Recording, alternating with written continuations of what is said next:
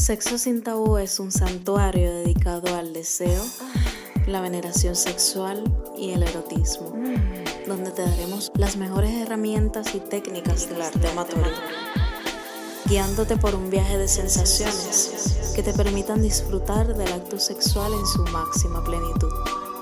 Tu único compromiso es aprender y disfrutar. Bienvenidos al placer y bienvenidos a Sexo sin tabú.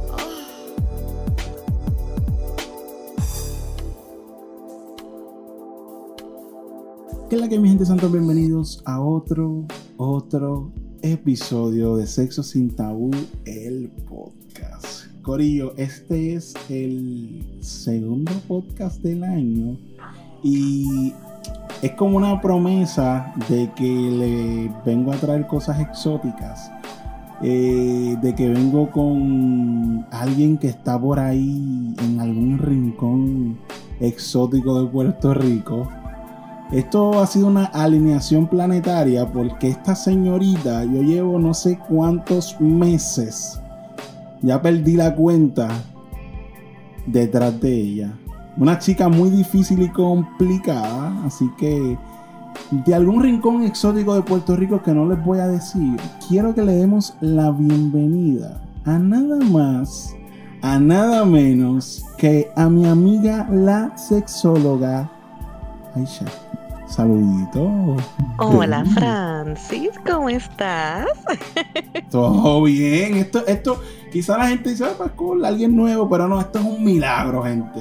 Yo después le explico el trasfondo de todo esto. Esto es un milagro hecho realidad. Bueno, parece que lo pediste tanto en el 2020 que mira, el 2021 comenzó concediéndotelo. literal, literal. Pues este es un té, yo lo quise hacer por el tema, arrancando, porque el tema me sorprendió mucho cuando empecé a, a, a como que a darle la vuelta al tema y estuvimos hablando hace unos días, que fue que yo tuve una conversación con alguien donde, donde más o menos me, me, me tiró el tema y yo me quedé enganchado. Pero antes de arrancar con el tema y todo eso, cuéntanos un poquito sobre ti, háblanos sobre ti, quién eres tú, este, a todo el que te escucha, que yo quiero que sepa quién, quién tú eres. Ay, Dios mío, esa es una de las preguntas más difíciles que siempre me hacen. ¿Quién soy yo? Eh, pues dando una respuesta aceptada, ¿verdad? Pues mi nombre es Aisa Molina, tengo un bachillerato en Ciencias Sociales con investigación en Acción Social de la Universidad de Puerto Rico en Humacao, un programa único en Puerto Rico y el Caribe.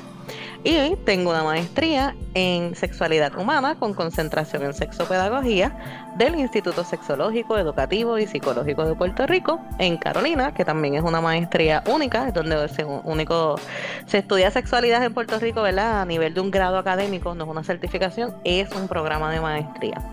Y además de eso, ¿verdad? Recientemente me certifiqué en, en abuso sexual y estoy en el proceso de certificarme también en, en sexología clínica, así que soy como una presenta con diploma. Eres una fucking guru sexual. No, casi nada. si ella ni estudia, ella ni estudia, ella, bueno, no. Yo, pero otra más. O sea, cuando yo empecé a conocerte, tú estabas haciendo una certificación, hiciste otra y después otra, y yo, pero esta mujer, mano. Sí, porque cuando me conociste estaba comenzando la certificación en sexología clínica, que es la que todavía estoy en proceso de terminar, y hice los cursos de identidad trans del siglo XXI y otro que era con enfoque médico y otro de identidades trans también eh, con una gente de Argentina, el colectivo Somos, que ya entonces con enfoque educativo. Así que además de las certificaciones, la maestría y el bachillerato, pues tengo esos cursos adicionales, que es como una educación continua. Ca- casi nada, casi nada.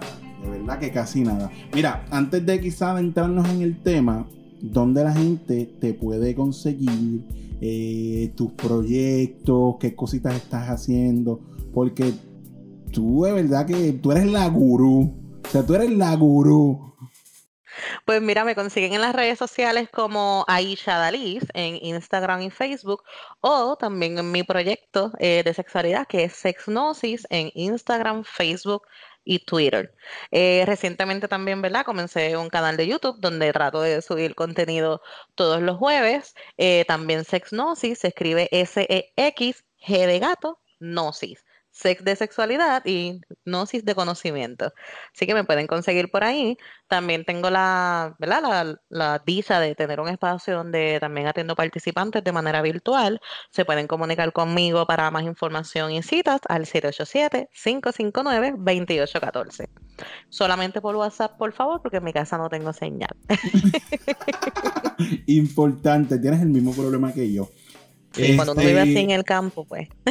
sí, somos unos campesinitos. Anyways, Corillo. Eh, eventualmente, cuando estemos culminando el podcast, pues vamos a, a, tirar la información nuevamente para el que le tenga duda o quiera contactarla, pues lo puede hacer. Si no, pues le da para atrás, le da para el frente y coge los datos que son. Si no, pues me tiran al DM y yo le envío el referido. Pero aquí ya tienen toda la info. Mira, eh, Corillo, eh, el tema de hoy es un tema bastante curioso, eh, donde sale por una conversación con, un amigo que, que, parte de esa conversación se tiró en uno de los episodios que hicimos con Nicole hace tres o cuatro episodios atrás. no sé si fue, si salió en el aire o salió antes, no, estoy, no recuerdo muy bien, pero fue con Kevin cuando él nos estuvo contando que bien jovencito, su primer contacto quizás sexual fue con una película porno, pero trans. Eh, como 20 años después, él, él, lleva eso marcado en su vida sexual a tal punto que su fantasía número uno es tener sexo, su novia, una persona trans y él.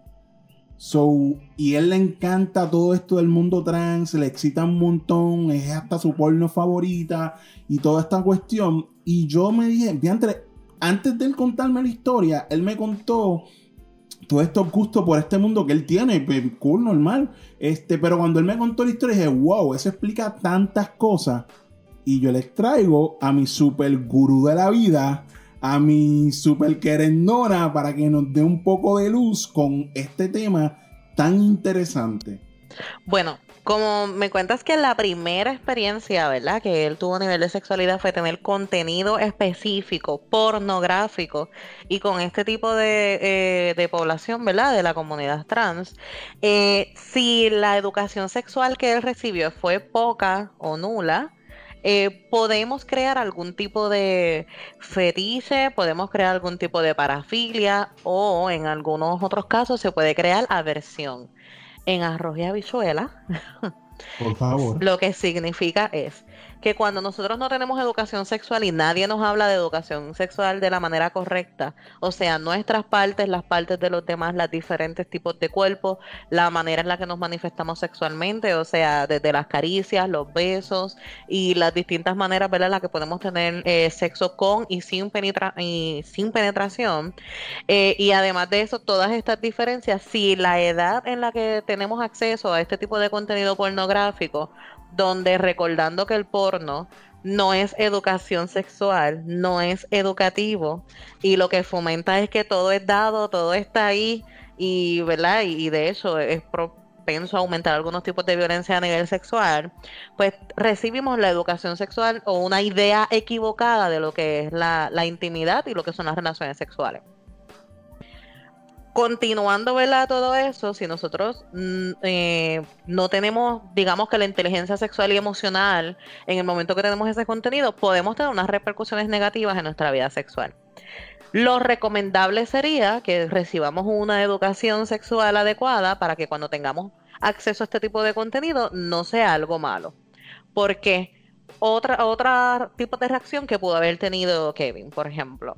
Kevin, en vez de tener esta fantasía de incluir a una persona trans con, en su relación sexual con su novia, pudo haber creado algún tipo de aversión o asco a las personas trans o a cualquier persona en general a nivel sexual, si esa experiencia para él hubiera sido traumatizante.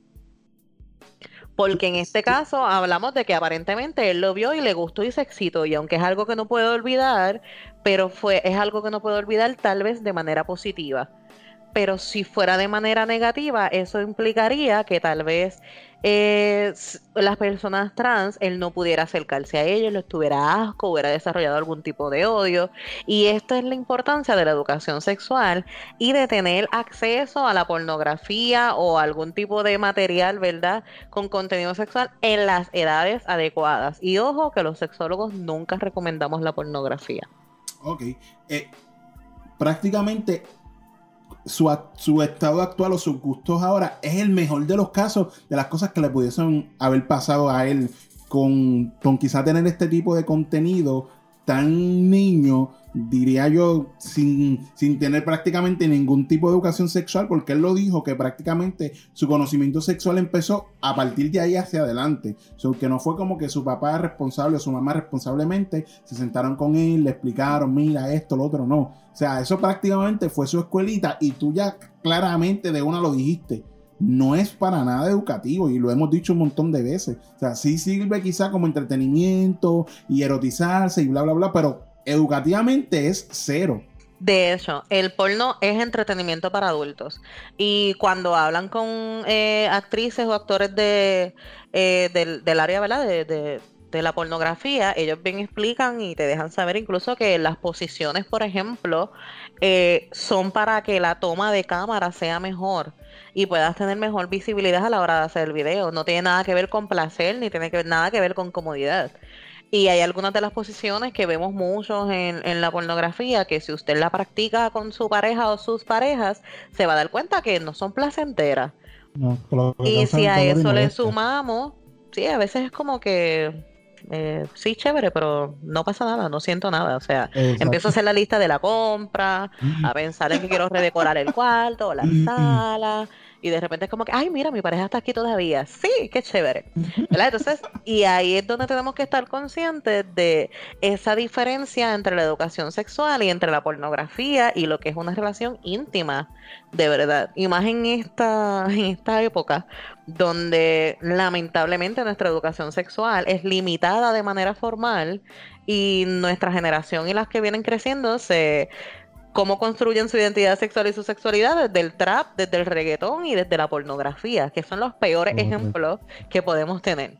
No, y a, yéndonos por esa línea, hablando de, de, de, todo esto, de todas estas cosas que estamos expuestos ahora mismo, ahora el OnlyFans es lo que todo el mundo quiere hacer. O sea, y todo el mundo y, y, mucha gente está expuesto, hasta niños están expuestos a, a, este tipo de contenido porque no todos los padres están pendientes, o sea, y están es tan curioso como esto que hay, por ejemplo, hay una muchacha que ya tiene OnlyFans y hace gaming. Y muchos niños se meten a ver su contenido de gaming, pero se dan cuenta que ella hace OnlyFans y cuando la siguen en su página, en sus redes sociales, lo que se encuentran es, te puedes imaginar. Y es lamentable porque parte de lo que mencionas, ¿verdad? Es la responsabilidad de los padres o de los cuidadores. Las redes sociales cuando uno abre una cuenta tienen unas instrucciones, ¿verdad? Y, unas recomendaciones y dice de qué edades en adelante es que se deben estar utilizando las redes sociales, pero todos sabemos que no se da, ¿verdad? Así necesariamente.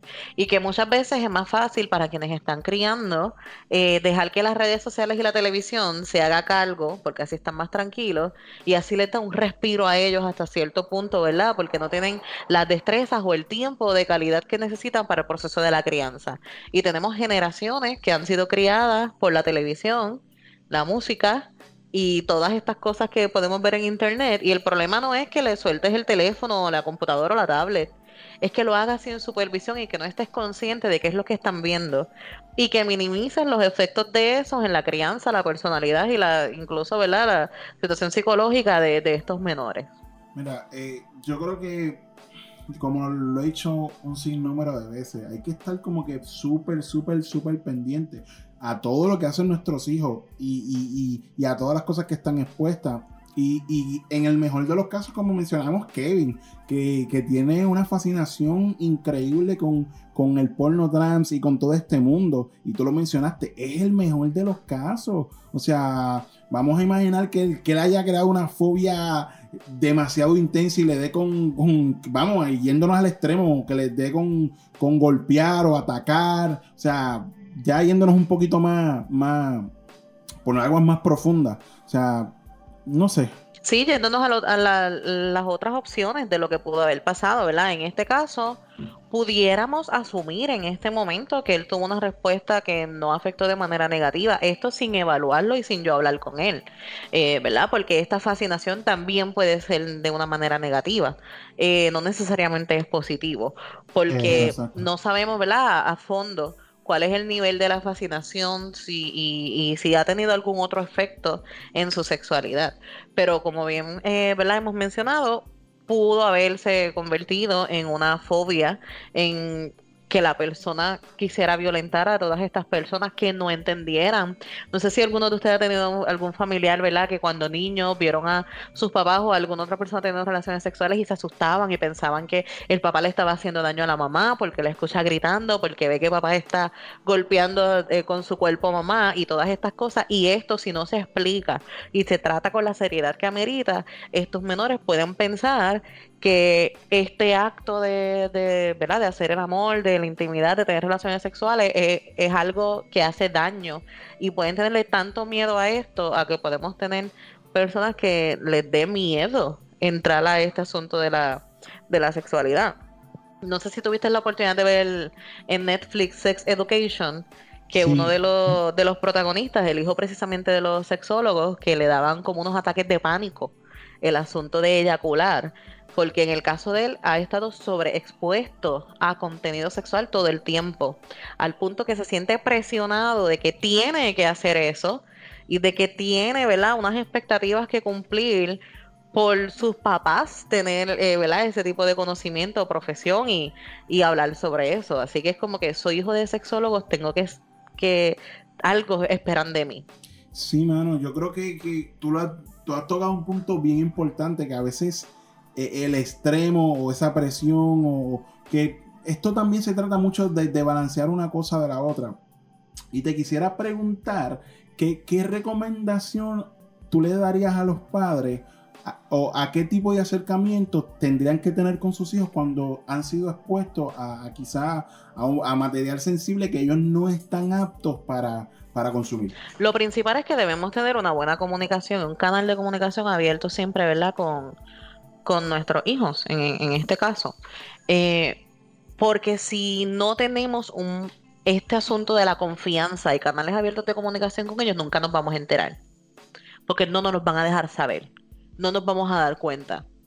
Así que lo principal es siempre tratar de mantener estos canales de comunicación abiertos con sus hijos o e incluso con sus sobrinos o ahijados, porque en mi caso yo no tengo hijos. Pero yo trato siempre de que mis primos sepan que si pasa algo bueno o malo, tienen la opción de coger el teléfono y comunicarse conmigo o llegar a mi casa. Eh, y esto es bien importante, que ustedes puedan mantener estos canales de conversación y estos canales de confianza abiertos siempre para que cuando ellos vean algo o les pase algo, primero vayan donde ustedes y no vayan donde el pana que les va a decir otro disparate y pueden empeorar las cosas o vaya donde algún otro familiar que no necesariamente le va a dar la información correcta o los podemos exponer a algún tipo de, agresión porque entonces van con esas dudas a otras personas y los pueden exponer a, a, material peor o incluso a toques inadecuados y demás. Así que esto de que tenemos que hablar con ellos y mantener estos canales abiertos de comunicación es lo principal para, primeramente, no solamente educar, sino prevención de abuso sexual eh, o de algún, otro tipo de agresión sexual. Las recomendaciones siempre van a ser educación sexual desde el hogar. ¿Cómo educamos sexualmente? Lo más básico, llamando a las partes del cuerpo como son. Eh, y sobre todo brindándole, ¿verdad? Y ayudándoles a construir una autoestima saludable. ¿Por qué?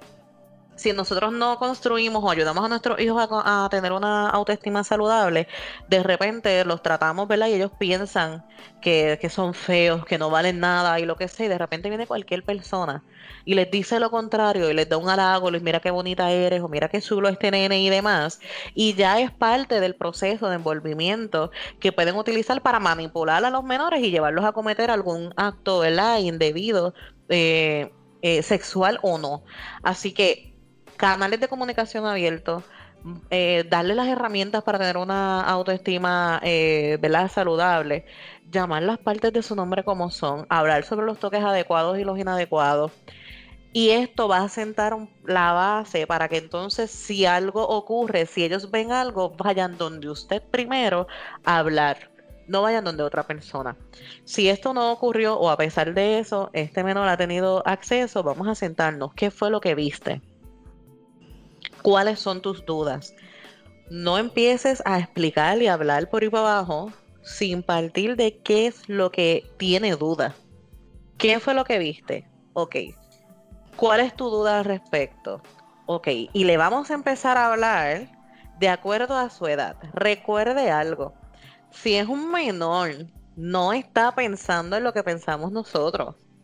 Eh, ¿Verdad? Como por ejemplo cuando descubren a los niños autoexplorándose o a las niñas, que es como que mi hija se está masturbando, no, su hija no se está masturbando, su hija descubrió que hay una fuente de placer en sus genitales, ya sea en el clítoris o eh, en las labias y demás, y no está pensando en Jason Momoa, está pensando en que se está tocando y se siente una cosquillita rica y lo que es rico se repite. Entonces, lo primero que tenemos que hacer es apagar eso.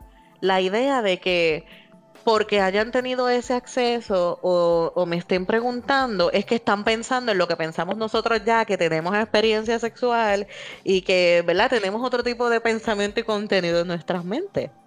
Exacto, ¿no? Y que estamos expuestos quizá a muchas más cosas que, que ellos se han, se han podido exponer. Que es como tú dices, no, no, no podemos quizá poner algo tan, tan grande cuando quizá ellos están comenzando a adentrarse, a conocerse de una manera quizá no tan maliciosa. Exacto, yo siempre digo cuando te hagan la pregunta de dónde vienen los bebés, cuando te digan una cosa como que vi pornografía, qué es eso, de qué es lo que pasó ahí, cómo se hace el amor, eh, todas estas preguntas que, que le puede subir la presión a cualquiera, usted relájese y coopere.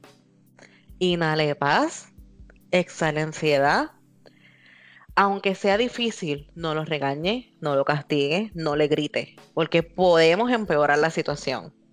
Por ejemplo, soy una menor, vi un video sobre pornografía algo violenta, así que tengo dudas sobre qué es eso y me dio mucho miedo lo que vi. Encima de eso voy donde papá o mamá y me gritan y me castigan, así que eso que yo vi es súper malo. Y si nadie me aclara, luego de eso, voy creciendo pensando que, que yo me esté con otra persona desnuda y me estén tocando o estén haciendo algo es algo malo.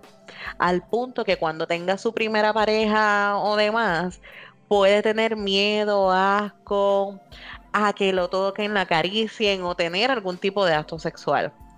Eh, y de una forma bien sencilla no recibir la educación sexual adecuada y estar sobreexpuesto a material que luego nadie te puede explicar y que te crea algún tipo de aversión, es usted penalizar a su hijo o a sus familiares a vivir una vida sin placer sexual.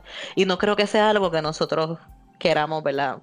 desearle a nadie, ni a nuestros peores enemigos. No, y, y, en otros casos van a buscar, como tú mencionaste anteriormente, en otros casos que van a buscar información donde personas que quizás no te van a dar la información correcta o no te van a guiar de manera correcta sino que pueden disparar lo que ellos entiendan y crean y, pueden crear más confusión en la mente de, ella o de él. Exacto, porque de repente se topan con alguien que viene y le dice que si se masturba le salen pelos en las manos y aunque para los que sabemos que eso no es real es un chiste, para alguien que no tiene nada de información, a lo mejor esa es la única educación sexual que tuvo y adivina que va a pensar que si se masturba le salen pelos en las manos o se va a quedar ciego, que son los chistes que hacemos y las cosas que nos decían nuestros abuelos.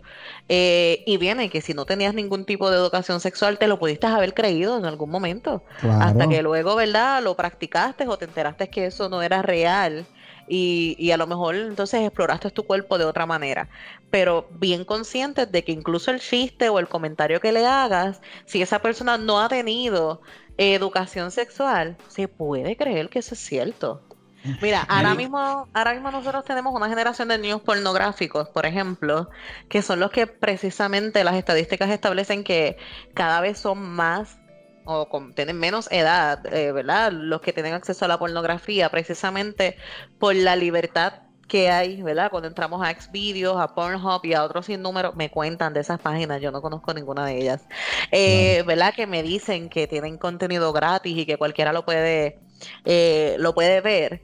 Entonces, y también en YouTube, ¿verdad? Que tenemos el asunto de que se han encontrado, ah, incluso en las plataformas de YouTube Kids, Kids eh, material de, de, cartoons con contenido pornográfico eh, y las repercusiones que esto ha tenido. Hay un, colega de otro país que está haciendo unas investigaciones bien interesantes al respecto, donde, por ejemplo, eh, entrevistan a jóvenes donde muchas veces las chicas dicen como que pues mira, yo amo a mi pareja y todo y a mí me gusta estar con él, pero él entonces quiere tener sexo anal conmigo, no sabe cómo hacerlo, me duele un montón, pero como yo lo amo tengo que hacerlo. Entonces imagínate esta chica que está con su pareja porque lo ama, pero cada vez que van al acto sexual le duele, le molesta y ni siquiera lo está disfrutando. Pero ella entiende que así es que se hace porque así se ven las películas pornográficas y así lo hace su novio, que socialmente los hombres nacen sabiendo.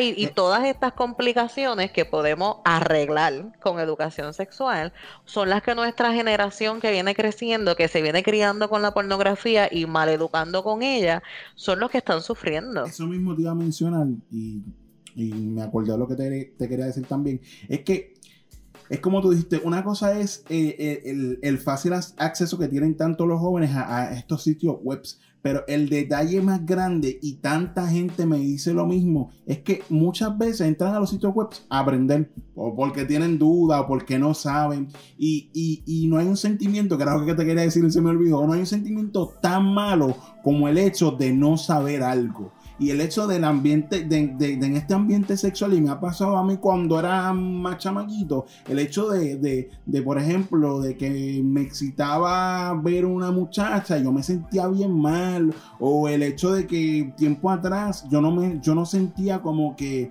me podía enamorar fácilmente de alguien, yo sentía que yo tenía un problema, o sea, y como nunca tuve a alguien que, que pudo nutrirme y explicarme aquello, uno se siente mal porque uno cree que tiene un problema, pero eventualmente quizás yo, no todo el mundo quizás tiene el atrevimiento o la curiosidad, yo me, uno se empieza a leer y a educar y, encontrar y aquello y dice, ah, ya, che, mira, sí, yo, yo pasé tanto tiempo sintiéndome mal por algo que realmente es normal. Exacto, y más aún que no solamente nos se crían, ¿verdad? O nos criamos con la pornografía y, y nuestras líricas bien bonitas y y chéveres de reggaetón y trap, sino también que a eso le sumamos el contenido de las películas de Disney con la que nos crían y, demás, donde el hombre es el sustento, el que rescata, el que sabe, el poderoso, y la mujer tiene que esperar a que la rescaten porque es débil, porque no puede, porque no sabe. Entonces, con estas ideas crecemos. Entonces, esta presión del hombre de no saber y que se supone que tengo que saber, eh, para que cuando me encuentre con, mi pareja, se supone que yo tenga experiencia, eh, porque eso es lo que me enseñan, que yo sé, que yo puedo, que culturalmente desde le preguntamos a los nenes cuántas novias tienes y a las nenas tu novio es la correa o la chancleta, todavía no. Eh, y todo esto va construyendo eh, nuestra, eh, eh, este asunto de la identidad sexual y va a determinar cómo nos vamos a comportar también.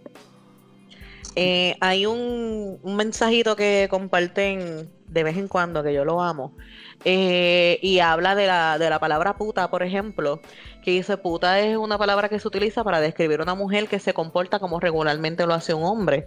Y tienen toda la razón, incluyendo en de dónde sale la palabra. Porque eh, este término, ¿verdad? Proviene de, de, de, lo que se le llamaba butza a las mujeres que se involucraban en asuntos públicos. Y en este tiempo hablábamos de asuntos políticos, pero estoy hablando de allá del tiempo de Aristóteles y toda esta gente, ¿verdad? y donde la mujer no se le permitía participar. Pero sabemos que en ese tiempo, ¿verdad? La gente se iba moviendo de ciudad en ciudad y de repente teníamos unas ciudades más liberales que se movían a unas más conservadoras y con estas otras ideas y entonces se comienza a utilizar el término butza para las mujeres que se involucran en lo público, primero era un término que las describía y luego se comienza a utilizar como un insulto. Y cuando venimos a ver, básicamente es lo mismo que hacemos ahora actualmente, ¿verdad? Con esta terminología y con esa palabra de, puta porque no necesariamente se le dice puta a una mujer que se acuesta con muchos hombres. A veces ni sabemos ni tenemos el dato de su vida sexual. Se lo decimos por otro tipo de comportamiento. Y viene que si vamos a hablar de quien se acuesta por dinero, estamos hablando de las prostitutas, que es otro término, ¿verdad? No tiene nada que ver con... Que no tiene nada que ver. Exacto. Entonces, culturalmente nosotros vamos construyendo todas estas cosas en que tienes que ser casta, pura, inocente, sumisa. Y pues sabemos dos o tres que la sumisión no se nos da. y entonces como no se nos da, pues somos como como las ovejitas negras y, caemos ya en las otras categorías. Y lo mismo pasa con, los hombres, ¿verdad? Con los chicos. Si no encajas en el constructo de que tienes que ser un Ken, un superhéroe, eh, de fuerza bruta, de saberlo todo, de dominar, eh, pues entonces como que no estás cayendo en la norma y eso tiene otras repercusiones sociales. Más allá, entonces, más eh, estos son los roles sociales, si le sumamos entonces también el asunto sexual y si le sumamos el asunto económico y si le seguimos eh, sumando cosas, venimos a ver que somos un caos. Literal, literal. Cosas que, que se pueden resolver de una manera tan simple como educación temprana, mano. Increíble. Definitivamente. Mira, a veces yo tengo participantes que llegan a la oficina y me hablan, eh, ¿verdad?, de que tienen algún problema de eyaculación precoz. Y vienen como que, pues mira, físicamente ya yo fui al urólogo y descartaron todo y no sé qué, pero el urólogo me dijo que buscara un sexólogo, pero es que yo no entiendo. Y es que la eyaculación precoz a veces no tiene nada físico y está todo, ¿verdad?, en, en, lo mental, en lo, en lo psicológico. Y ah, entonces... Ah, que te interrumpa. Ajá. que te interrumpa. Hace, no me acuerdo en qué episodio, pero en un episodio reciente mencioné que una de las cosas que también nos ha afectado tanto es el hecho de, de que nos hemos acostumbrado a masturbarnos a escondidas rapidísimo para que mamá, papá o cualquiera no se entere y, hemos acostumbrado al cuerpo a todo el tiempo a que tiene que funcionar de esa manera. Cuando crecimos nos, tocó, nos, nos tocó estar con nuestra pareja, nuestra jeva, nuestro cerebro está acostumbrado a eso, no va a ser algo diferente y entonces que vienen este tipo de situaciones. Sí, ahí estamos hablando ya del condicionamiento como los perros de Pavlov, ¿verdad? Escuchaban la campana y comenzaban a, a salivar eh, con o sin la comida y ya era un, proceso de como de training que le damos al cuerpo. Pero además de eso, por ejemplo, si en el momento en, el que yo voy a tener relaciones sexuales estoy pensando en si voy a satisfacer a mi pareja o no, si esta vez voy a hacer que llegue el orgasmo o no, en, en que es la primera vez y no puedo fallar. Eh, y todas estas cosas, el estímulo está desenfocado porque no estás pensando en el cuerpo que estás ahí, con el que estás ahí. No estás pensando en las caricias, en lo que estás recibiendo y en lo que estás brindando. Estás tan concentrado o concentrada en lo que está pasando en tu mente que desconectaste lo que, eh, lo que está pasando a nivel físico, eh, ¿verdad? Fisiológico. Eh, y eso puede ser una de las causas, ¿verdad? De, estos tipos de disfunciones, como también pudiera ser la disfunción eréctil, ¿verdad? Los problemas de la erección. Porque si yo estoy demasiado, con demasiado alcohol en el sistema, con demasiada marihuana o cannabis medicinal o no, con demasiada sustancia, mi cuerpo no reacciona igual. Yo siempre le digo a los jóvenes, ¿verdad? Cuando doy charlas, que muchas veces las sustancias que algunos las utilizan porque piensan que ahí es donde se, se dan la botada de la vida y son mejores. Yo le digo, si usted es malo o sobrio, sigue siendo igual de malo o peor bajo algún tipo de sustancia. O sea, lo que pasa es que te crees porque sientes de otra manera, pero el cuerpo sigue funcionando igual. Dejemos de utilizar eso para creernos que, estamos mejorando. No, usted sigue siendo igual de bueno o igual de malo, ¿verdad? las sustancias no tienen nada que ver. Y de hecho, cuando yo digo igual de malo, no me refiero a, que usted tenga que ser un gurú o que tenga que, saber, ¿verdad? Sexo tántrico y estas cosas. Pero me estoy refiriendo a que hay unas cosas que debemos estar bien atentos a la hora de la intimidad, como por ejemplo el feedback de ese otro cuerpo con el que estamos compartiendo. Eh, porque a veces pensamos que, como la canción esta, que nunca me acuerdo quién la canta, pero que la odio igual, ese fragmento que dice, lo hacemos como conejitos y eso es lo que me corre de ti. Ah. Yo siempre le digo a la gente, escoge tu bestia, porque si has escuchado, si has visto a los conejos. Literal. Pues eso no es lo que buscamos. Y si eso es lo que buscas en la intimidad y lo que aspiras, pues mira, eres de los malos. Literalmente. Y te lo digo así sin filtro, eres de los malos. Porque los conejos no están pensando en la otra persona y duran, no sé, como segundos, no sé, y luego se desploman. ya. y ya. O sea, y eso no es lo que debemos buscar, pero eso no te lo va a decir el porno, eso no te lo va a decir la música. Eso tienes que descubrirlo poco a poco y con una educación sexual adecuada te lo van a decir. O te lo va a decir mi, o te lo va a decir mi amiga la sexóloga. Por eso tienes que seguir y buscarla. Exacto. esto es un asunto de que yo sé que a ustedes les gusta el dembow de Anuel y yo no soy, yo siempre le tiro a Anuel bendito porque pues es, la referencia. Sí, es que él, es así y me, no sé, eh, ¿verdad? Pero no solamente él, porque también está la canción de esta chica del punto G, que te dice que, en el punto G, ¿verdad? Y te da un montón de referencias, pero nunca te dice dónde está el punto G. Entonces, ¿qué pasa? Eh, ¿Dónde está esto tan maravilloso que hasta le hiciste una canción? Y entonces todas estas cosas eh, son las que debemos estar considerando a la hora de la construcción de la sexualidad, porque si a mí nunca me han hablado de sexo, voy a pensar que hacerlo como los conejitos es lo mejor y que si encuentro el punto G, que no importa lo que sea, pues debe ser un punto by the way. Eh, así que no sé, eh, debe ser un lugar específico, ¿verdad? Y todas estas cosas, pues si encuentro eso, soy ya este, el duro o la dura. Y no es así. Entonces, ¿cómo nosotros también tenemos cuidado a la hora de educar, que a mí me añadieron un grupo de, madres en, Facebook y ahí donde me da como taquicardia, porque yo no soy madre, porque siempre caigo aquí en estos grupos extraños. Y de repente leía a unas mujeres alardeando de que habían sentado a sus hijos de 6 y 7 años y le habían dicho cómo se tenían relaciones sexuales y que ellos debían estar conscientes de que deben complacer a su pareja. Un niño de esa edad no necesita esa información. ¿Para qué? a esa edad no están pensando ni en novias, probablemente. O si dicen que tienen novias, son novias de que se comparten las meriendas, los dulces y, caminan con el raúl de mano. No, y lo dicen todo a abochornado, que ni te miran. Exacto, entonces, ¿por qué un niño de esa edad, de escuela elemental, necesita saber cómo se tienen relaciones sexuales? No lo necesita. Puede saber cómo se llaman las partes del cuerpo, puede saber cuáles son los toques adecuados y los inadecuados, la importancia de, de las partes privadas y de los genitales, ¿verdad? Todo esto lo puede saber, pero cómo complacer a su pareja en escuela elemental no lo necesita saber no lo necesitas. O sea, no, ni siquiera estoy preguntándolo. Te estoy diciendo directamente y te lo estoy repitiendo.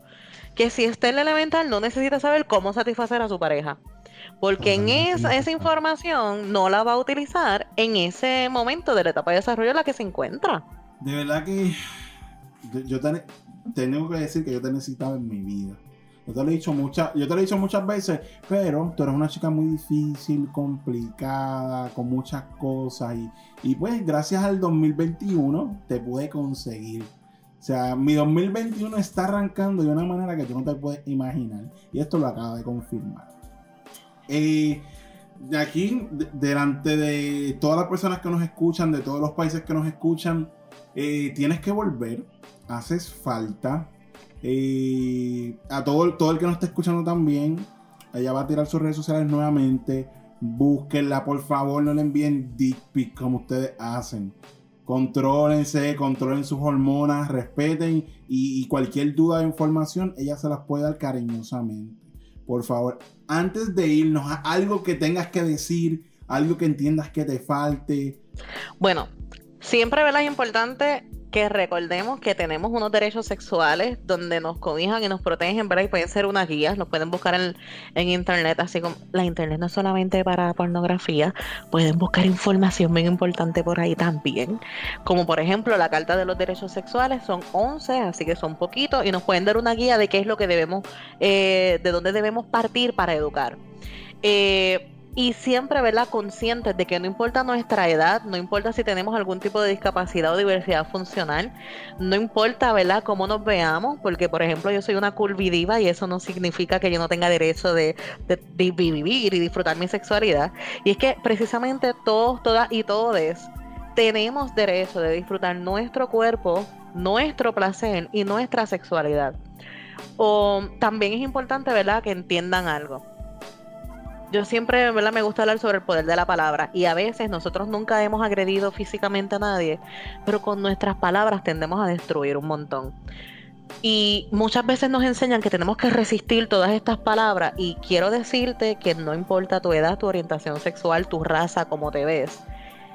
No tienes que aguantarle insultos, ni tienes que aguantarle a nadie que te trate como tú no te mereces. Y eso incluye a la familia, especialmente en esta temporada de festividades, que a veces nuestra familia tiene, tiende a ser un poquito cruel respecto a nuestros cuerpos, a nuestra sexualidad. Atrévete a ponerle un alto. Y si lo mejor es no presentarte en el lugar, hazlo, porque tu felicidad va por encima de los demás. Y siempre, ¿verdad? Culmino recordándole a todo el mundo que recordemos que no necesitamos una pareja o varias parejas para disfrutar nuestra sexualidad o disfrutar de nuestro placer, porque ¿verdad? el orgasmo más cercano lo tienes cuando bajas las manos. Así que con eso todo el mundo, todo el mundo a bajar las manitas. ¿Ok? Eh, recuerden seguirnos en todas las redes sociales como SS Tabú PR, como les he dicho en todos los últimos episodios. SS Tabú PR. Fuera de eso, hay un montón de páginas que no han copiado el logo, el nombre. So, ustedes saben, SS Tabú PR. Después de eso no hay más nada. Muévanse a Twitter, que en Twitter estamos haciendo un montón de cosas. Próximamente salen las camisas, lo he anunciado un montón de veces. Ya tengo las primeras cinco. Así que son tus redes sociales, cariñito. Me consiguen en las redes sociales como Aisha Dalí, se escribe Ay Latina, S de Sol H A, eh, en Facebook, eh, Instagram y me pueden conseguir también por mi plataforma educativa Sexnosis en Twitter, Facebook e Instagram. Por favor, denle en cariñito, me la tratan bien y para que vuelva. So, todo el que quiera que ella vuelva me escriba al DM, ustedes saben que cuando ustedes piden se les da. Así que gracias por escuchar este episodio épico, sexoso y sabroso de Sexo sin Tabú, el podcast.